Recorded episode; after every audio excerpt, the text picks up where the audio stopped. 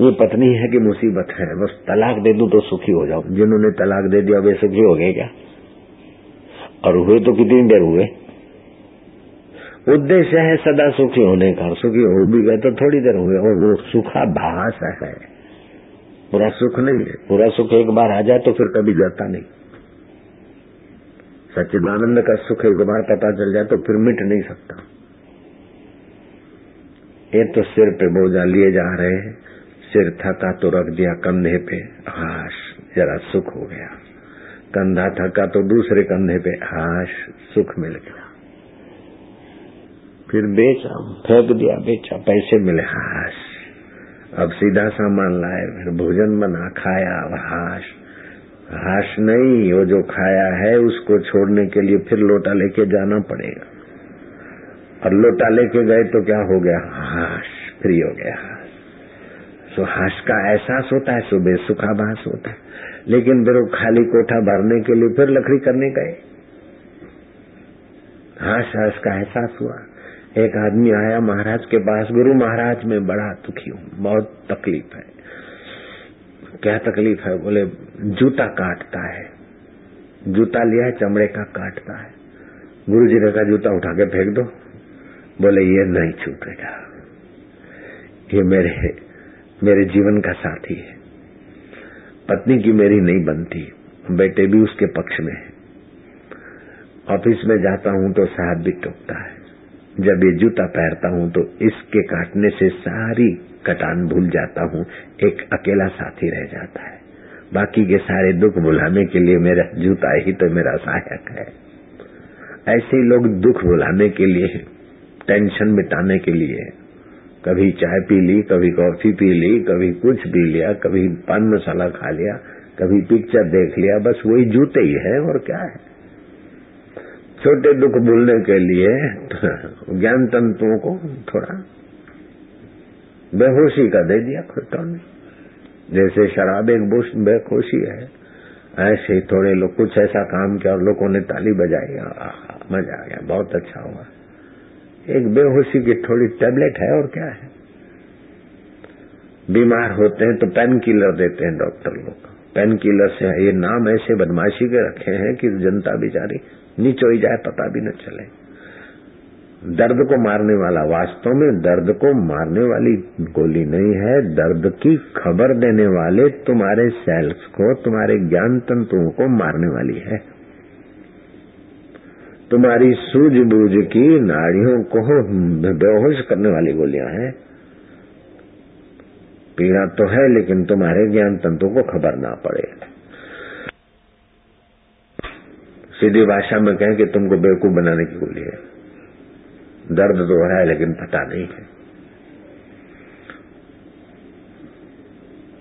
तो फिर ये धीरे धीरे वे अंग नासुर हो जाते हैं, और वो पेन किलरों से फिर साइड इफ़ेक्ट लीवर को किडनी को, पाचन तंत्र को जो जो अंग्रेज़ी दवाएँ बढ़ती गई त्यों त्यों रोग, ऑपरेशन, बीमारियाँ बढ़ती गई, लोग निचोते चले गए। बीमारियाँ क्यों होती है? कि वात पित्त और कफ।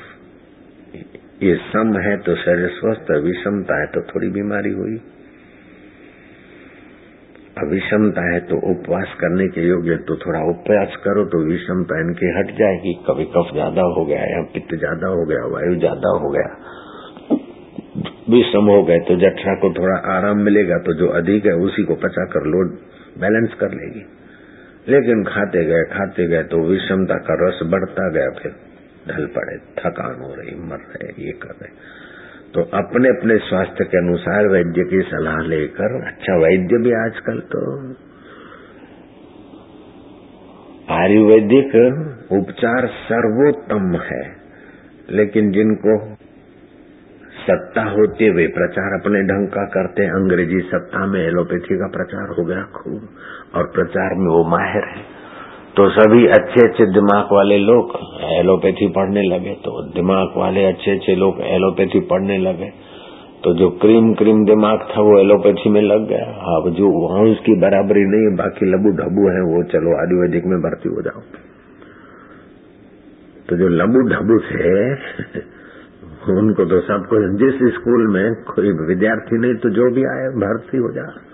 और जहाँ लाइन लगती है, वहाँ तो चेक करके भर्ती किया जाता है। अब धर्म में भी ऐसा हो गया। पहले तो ऐसी बातें तो खास चुने हुए लोगों को सुनाई जाती है। अभी तो चालू कथा में उठे, बैठे, आए, उनके लिए भी आ जा भाई, क्योंकि अब ग्राहकी करूँ? युग ऐसा आया। कॉलेज में 500 व्यक्ति की व्यवस्था हो और फार्म आए, डेढ़ सौ के, उसमें से आप किनको छाटोगे? भर्ती हो जाओ डेढ़ सौ के डेढ़ सौ। और फार्म आ गए पाँच हज़ार तो आप सिलेक्टेड पर्सन को लोगे, सीधी बात है। तो आयुर्वेदिक में तो जो आए हो गए भर्ती। कितने भी मार्क से पढ़ बेटा आयुर्वेदिक। तो उसको बेचारे को अपनी मति गति इतनी नहीं, उतना हो आयुर्वेदिक को समझने में इतनी दिलचस्पी नहीं। नहीं तो आयुर्वेदिक विद्या ऐसी है कि तुम्हारी ये कार्डोग्राम निकालो, फलाना निकालो डिंगड़ा निकालो ब्लड टेस्ट करो, पेशाब टेस्ट करो, फलाना टेस्ट करो, ये टेस्ट करो दम्मे के लिए ये टेस्ट करो, फिर भी वो टेस्ट टेस्ट में सैकड़ों हज़ारों रुपए खर्च हो जाते और इलाज ठीक नहीं होता।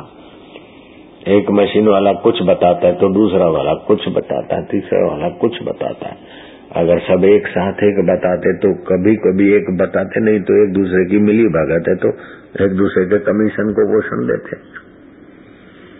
ऐसे ऐसे वैद्य थे कि बीमार घर पड़ा है तुम्हारा बाप अस्सी साल का, और तुम पहुँचे वैद्य के पास। बोले, मेरे पिताजी की तबीयत बहुत खराब है। वैद्य ने नारी देखी। बोले, तुम्हारे पिताजी को ये है ये है ये है। बोले लगे, मेरे पिताजी को है, आप नाड़ी मेरी देख रहे कि हाँ बेटा। मेरे पड़ोसी को ये तकलीफ़ है।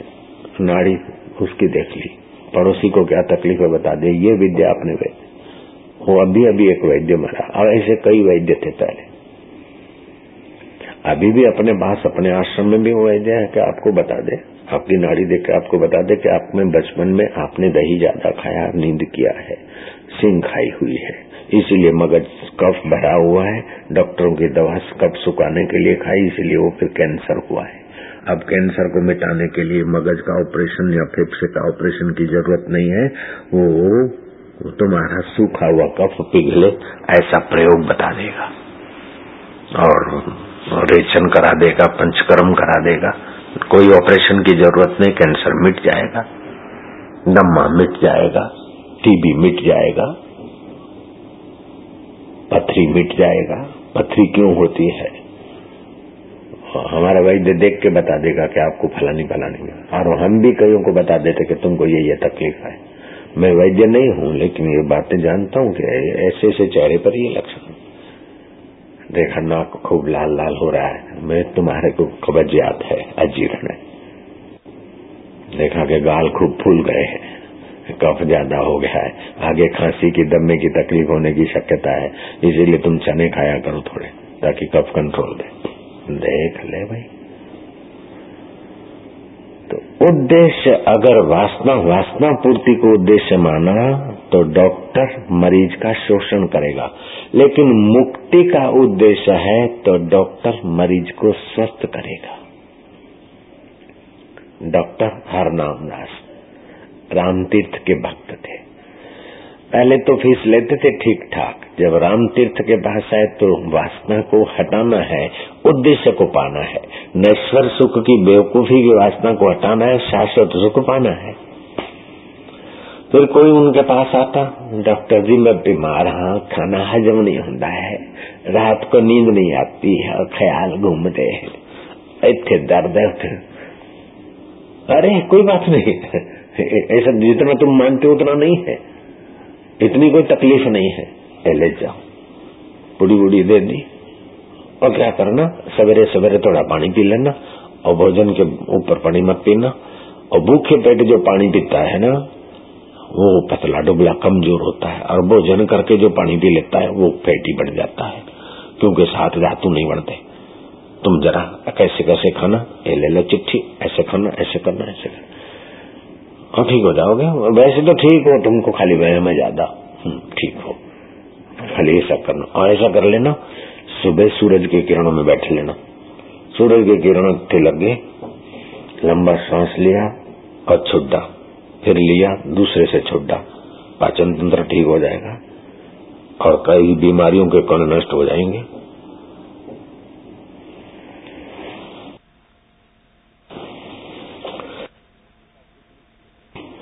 डॉक्टर साहब, कितनी फ़ी होगी और बोले, फ़ी भी क्या, दो पैसे दे दो। बस, खाली दो पैसे। हाँ बोले, ज़रूरत नहीं है। दो पैसे की दवा लगी, दो पैसे दे दो बस। और दे तो ठीक है नहीं देते तो कोई बात नहीं। तुम चंगे हो जाओ, बस ठीक है। आनंद में हो जाओ। और डॉक्टर हरनाम दास, नहीं तो संत हरनाम दास हो गया तो क्यों? कि वासना को महत्व नहीं दिया, उद्देश्य को दिया। तो क्या उनके बच्चे भूखे मर गए क्या? नहीं। बच्चों को व्यर्थ की चीज़ें नहीं मिले। बच्चे कर्कसर से रहना सीखे और उद्देश्य की तरफ़ चलेंगे। अब तो पेशेंट को लूटो। और लाडी को सजाओ, धजाओ। गाड़ी को सजाओ, धजाओ। और अपने देह को जिसको जलाना है, उसको सजाओ, धजाओ। तुम भी मुसीबत में और पेशेंट भी मुसीबत में। दृष्टिकोण बदल गया। ऐसे हैं, और कट्ठे करो, और कट्ठे करो, और कट्ठे करो। उसका उपयोग हो चाहे न हो, आंकड़े बढ़ा बढ़ा के मर रहे हैं। वस्तुओं के उपयोग हो चाहे न हो सजा सजा के घर। हे मूर्ख धनवानो, हे मूर्ख सत्तावानो, हे मूर्ख धनवानो, हे मूर्ख सत्तावानो, मकान सजाना, गाड़ी सजाना, फर्नीचर सजाना, उसको संभालते संभालते मर मिटना तुम्हारा उद्देश्य नहीं है। हे बुद्धिमान सत्तावान, हे बुद्धिमान धनवान, तुम्हारा उद्देश्य सत्य चित्त और आनंद स्वरूप आत्मा का सुख पाने के लिए है। तुम संसार में पच मरने के लिए नहीं आए हो और दूसरों को पच मरने के रास्ते ले जाने के लिए नहीं आए हो, आप भी सच्चिदानंद के तरफ़ चलने को आए हो और दूसरों को भी उधर के तरफ़ ले चलने के लिए तुम्हारा अवतार हुआ, अपनी मूर्खता छोड़ दो और अपनी महिमा में जगाओ और आप महान आत्मा हो। आप चार रोटी के लिए अथवा नश्वर शरीर की वाहवाही के लिए पैदा नहीं हुए। आप सच्चे सुख को, सच्चे ज्ञान को, सच्चे आनंद को जीते जी मरने के बाद बिस्त मिलेगा, उन्हें मुबारक हो। मरने के बाद शराब की नदियाँ बहेगी, उन्हें मुबारक हो। तू जीते जी अपने आत्मरस की धारा में सराबोर हो और दूसरों के लिए सुख की सरिता बहा, तेरा जीवन इसलिए हुआ है। तू दुकानदार है तो ऐसा व्यवहार करके ग्राहक तेरे से मिलकर ऐसा एहसास करे कि हाँ ये दुकानदार बड़े अच्छे, बड़े सज्जन है। तुझे कसम न खानी पड़े, तुझे मस्का न मारना पड़े। दुकानदार तो ऐसा बन, तेरे में है क्षमता है। तो ऑफिसर ऐसा बन तो संत ऐसा बन, कि तेरी वाणी लोग माने कि हाँ ये सत्य बोलते। तो अपना उद्देश्य ऊँचा कर ले, फिर झूठ बोलने की क्या ज़रूरत है? वे मूर्ख लोग हैं जो बोलते हैं, झूठ बोले बिना काम नहीं चलता। क्या करें? ये करने बिना काम नहीं चलता, ये करने बिना अच्छा तो झूठ बोलना ही पड़ता है। बोले हाँ। मैं तो बोलता हूँ, सत्य बोले बिना काम नहीं चलता। बोले, बेईमानी बिना काम नहीं चलता। मैं तो ये कहता हूँ कि ईमानदारी बिना काम नहीं चलता। बेईमान नेता भी अपना सेक्रेटरी ईमानदार चाहता है। बेईमान सेठ भी अपना मुनीम ईमानदार चाहता है। बेईमान पति भी अपनी पत्नी ईमानदार चाहता है कि पत्नी मेरे से बेईमानी ना करे। जयराम जी की। ईमानदार तो ईमानदार को चाहते, लेकिन बेईमान लोग भी ईमानदार को चाहते हैं। सच्चे तो सच्चे को चाहते, लेकिन झूठे लोग भी सच्चे का आदर करते। गांधी जी ने सत्य निष्ठा का आश्रय लिया। विजेता हो गए कि नहीं? ठोको ताली बस हो गया काम? एक जगह पर सभा हुई थी। दादों ने मीटिंग ली कि अपन भाग ढो ढो के थक गए, कुछ मीटिंग करें। पेड़ पे बंदर थे। उन्होंने कहा कि हम लोग भी यहाँ से वहाँ भटकते रहते। दोनों की मीटिंगें चालू हुई। कल्पित कहानी है। डरे भोंके। है कौन है कौन है कौन है कौन? तो बंदरों ने उसकी प्रशंसा कर दी। अहो ध्वनि अहो ध्वनि अहो ध्वनि क्या ध्वनि है? यादव ने कहा, भाई, तुम प्रशंसा करते तो हम खाली क्यों बैठे? अहो रूपम अहो रूपम अहो रूपम अहो रूपम श्रोता ने वक्ताओं की सराह कर श्रोता, वक्ता ने श्रोताओं को खुशामद कर दी, श्रोता ने वक्ताओं की ताली पीट दी, गधों और बंदरों की मीटिंग हो गई। उद्देश्य का पता ही नहीं चला। अहो रूपम अहो ध्वनि अहो ध्वनि अहो ध्वनि है कौन है कौन क्या सुंदर प्रवचन है। बोले, आए, क्या आपका सुंदर रूप है? आप कितने धर्मात्मा, आप कितने सज्जन, आप कितने ये हो, हमने तुम्हारी सराहना कर दी। तुमने ठोकरी थाली के बापू कितने बढ़िया है, बस, हो गया। नहीं, इससे काम नहीं चलेगा, ये बेहोशी का रास्ता है। एक दूसरे की खुशामद कर दी, इससे काम नहीं चलेगा। एक दूसरे को पुचकार दिया, इससे काम नहीं चलेगा। लेकिन एक दूसरे के अंदर जो छुपा है, उसके उद्देश्य से एक दूसरे का ज्ञान बढ़े। एक दूसरे का संयम बढ़े, एक दूसरे की सूझबूझ बढ़े और एक दूसरे का भेद मिट जाए। एक दूसरा दिखता है लेकिन दोनों में एक है। हे राम राम, तुझ में राम, मुझमें राम।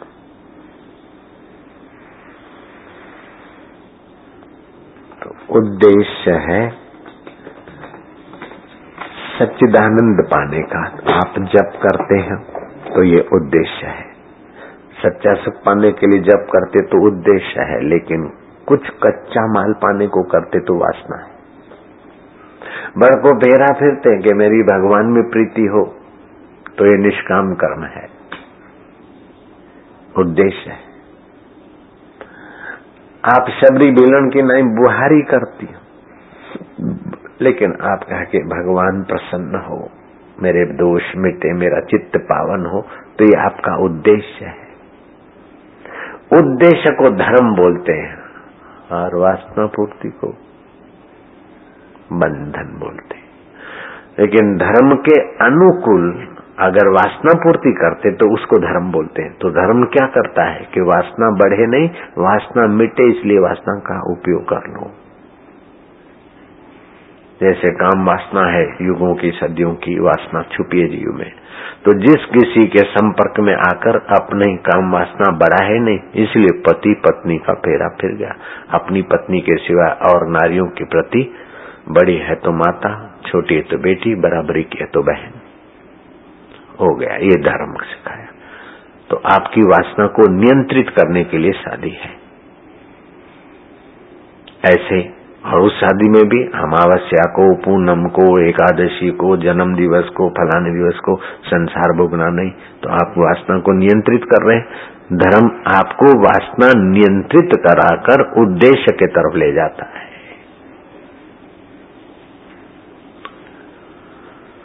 तो जो वासना को नियंत्रित करे,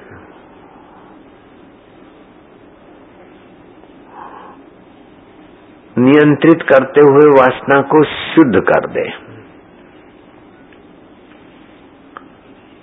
आपको चीज़ नियंत्रित और शुद्ध में क्या हाँ? मर्यादित वासना और फिर मर्यादित वासना को शुद्धि दे, उसका नाम सतगुरु। कि भाई तू ये चाहता है, ये चाहता है, इसलिए तू भगवान को चाहने।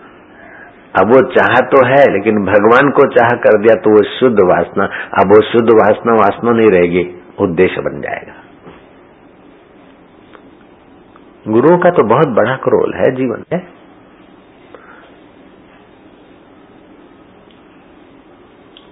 बर को क्यों लगाया? कि ये नहीं होता, ये नहीं था तो किसी की शराबी की, कबाबी की, या किसी झगड़े हो गए तो दूसरा एक पार्टी को न लाए, तीसरा ये झगड़ा हो गया बापू जी हो गया, अब एक एक व्यक्ति का कैसे अच्छा बड़को फेरे फिरो, भगवान की फलाने ये हो। तो क्या हुआ कि कैसे भी करके धर्म के तरफ़ चले ताकि इनके जीवन में उद्देश्य की पूर्ति हो जाए।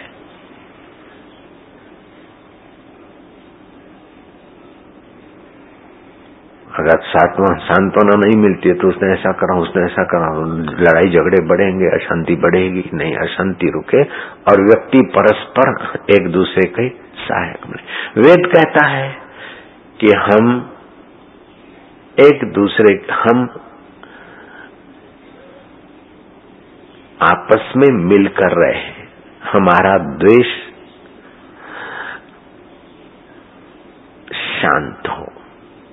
हमारा राग शांत हो। लेकिन केवल हमारे, हम आपस में संवादी होकर रहे नहीं। दूसरों के प्रति भी हमारी संवादिता हो। सर्वस्तर तु दुर्गाणी, हम सब अपने अपने दुर्ग से अपनी अपनी संकीर्णता से तर जाए। सर्वो भद्राणी पश्यतु, हम सब मंगल देखे। सर्व सदबुद्धि मापनु तो हमारी बुद्धि सत्य को जानने वाली हो, सत्य में विश्रांति पाने वाली सर्व सर्वस्तु नंद तू, हम सब एक दूसरे को मदद रूप हो, उद्देश्य के प्रति। आजकल वासना पूर्ति के लिए एक दूसरे की मदद कर रहे हैं। वासना पूर्ति के लिए मदद करा तो एक दूसरे के तो शत्रु हैं, बाहर से मित्र हो गए तो क्या हो गया? इसीलिए सच्चा मित्र सतगुरु है। बाकी तो मित्र के रूप में कई मिल जाते अहो रूपम, अहो ध्वनि। हाँ उसका भी एक चमत्कार है। जिसकी जैसी वासना है, उसकी वासना के अनुकूल कोई वातावरण में मिल जाता है तो वो आदमी खुश हो जाता है। जिस परमाणु, जिस वासना, जैसी वासना है, वैसे हमारे परमाणु है। ऐसे ही परमाणु वाला वातावरण हमको आनंदित कर देगा। लेकिन ये कामी, क्रोधी, लोभी, मोही, अहंकारियों के परमाणु क्षीण मन के होते हैं, चंचल मन के होते हैं, ज़्यादा समय नहीं ठहरते। और जिनका उद्देश्य ऊँचा है, परमात्मा प्राप्ति का। परमात्मा शाश्वत है तो वे उनके परमाणु भी शाश्वत होते हैं। जैसे व्यक्ति तो चला गया, घंटों भर उसके परमाणु उसकी जगह पर रहते। और यहाँ बीमार कोई व्यक्ति है तो व्यक्ति चला गया कमरे से। तीन दिन के बाद भी उसके परमाणु पाए जाते हैं। टीबी का पेशेंट मर गया, छह महीने के बाद भी उसके परमाणु पाए गए उसके कमरे में। छह महीने के बाद भी कोई आदमी उसी कमरे में रहे तो उसको टीबी होने की संभावना बढ़ गई। जब टीबी के परमाणु छह महीने रह सकते हैं, लेकिन टीबी तो एक मर्ज है। सच्चिदानंद का उद्देश्य मर्ज नहीं हो तो शाश्वत है। तो जिन्होंने अपना उद्देश्य शाश्वत किया, शाश्वत को पाया तो ऐसे महापुरुष के शरीर से जो परमाणु निकलते, वो स्थायी हो जाते सैकड़ों और हज़ारों वर्ष तक वे परमाणु वहाँ रहते और आने वाले के अगर भाव ऊँचा है तो उसको आते ही इफ़ेक्ट करेंगे। क्योंकि उसमें थोड़ा ऊँचा भाव है। नीचा भाव है तो इधर उधर झांकते, देखते देखते और वो परमाणु ज़्यादा है तो इसके नीचे परमाणु कम है तो महापुरुष के ऊँचे परमाणु है तो आने से वो ऊँचे परमाणु के माहौल में आ जाएगा, उसको अच्छा लगने लगेगा।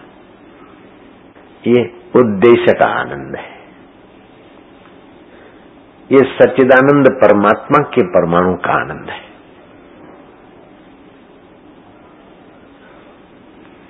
जैसे क्लब में नाच गान वाल के प्रियो को उधर मज़ा आएगा, इधर ले आओगे तो इतना मज़ा नहीं आएगा। लेकिन कुछ देर रह गए तो उनके हल्के परमाणु भाग जाएँगे और दिव्य परमाणु घुसेंगे। अब तो अच्छा लगता है।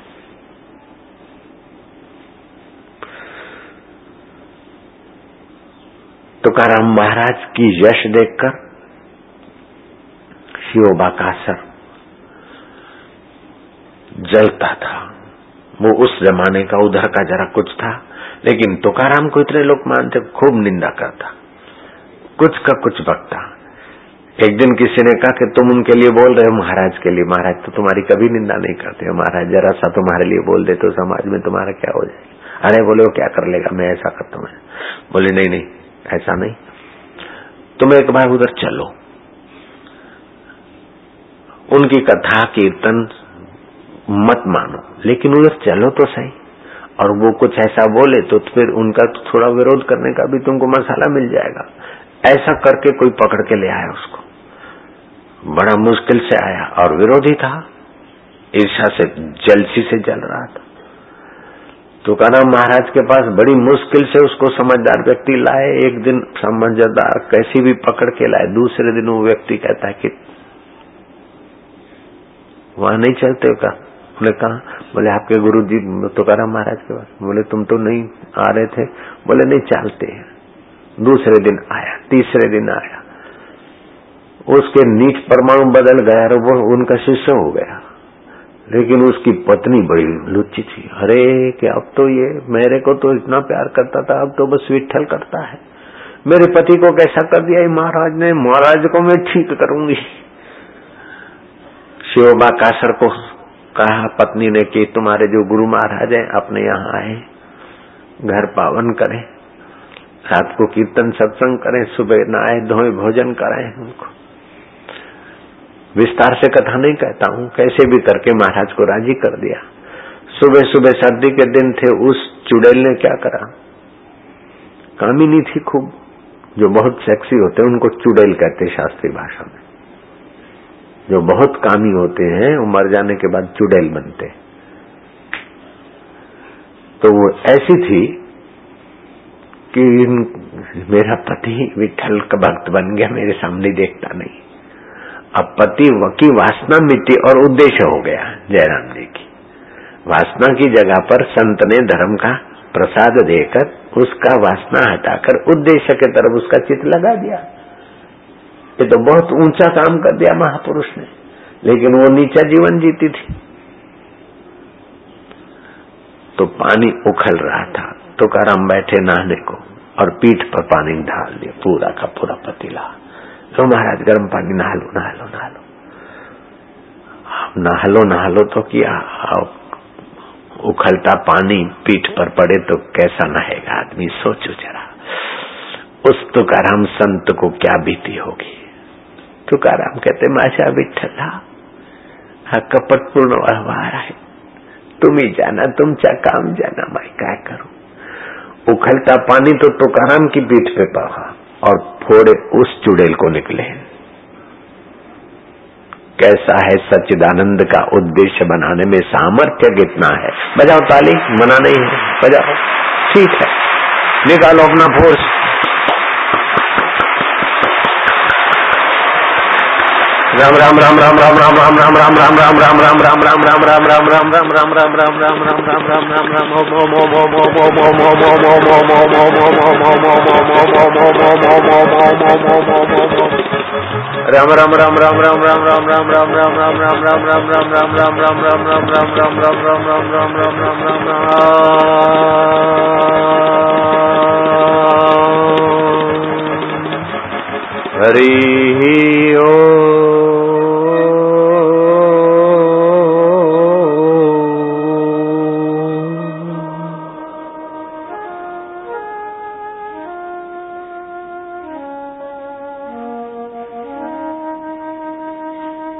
कई इलाज किए, दर्द मिटा नहीं कहा, बढ़ते गए।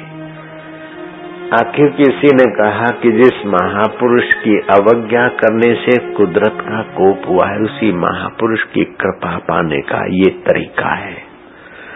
शिवभा कासर और उसकी पत्नी ने ये बात ठीक से समझ ली बाबा जी को फिर स्नान कराया गया और उनके स्नान का पानी जिस मिट्टी पे पड़ा, वो मिट्टी प्रसाद समझकर उस चुड़ैल के पीठ पर लगी और वो महाराज के दिव्य परमाणुओं ने उसके नष्ट, दुष्ट परमाणुओं को भगा दिया और बाई पश्चाताप की आग से अपने पाप जलाकर महाराज तुकाराम की भक्त बन गई।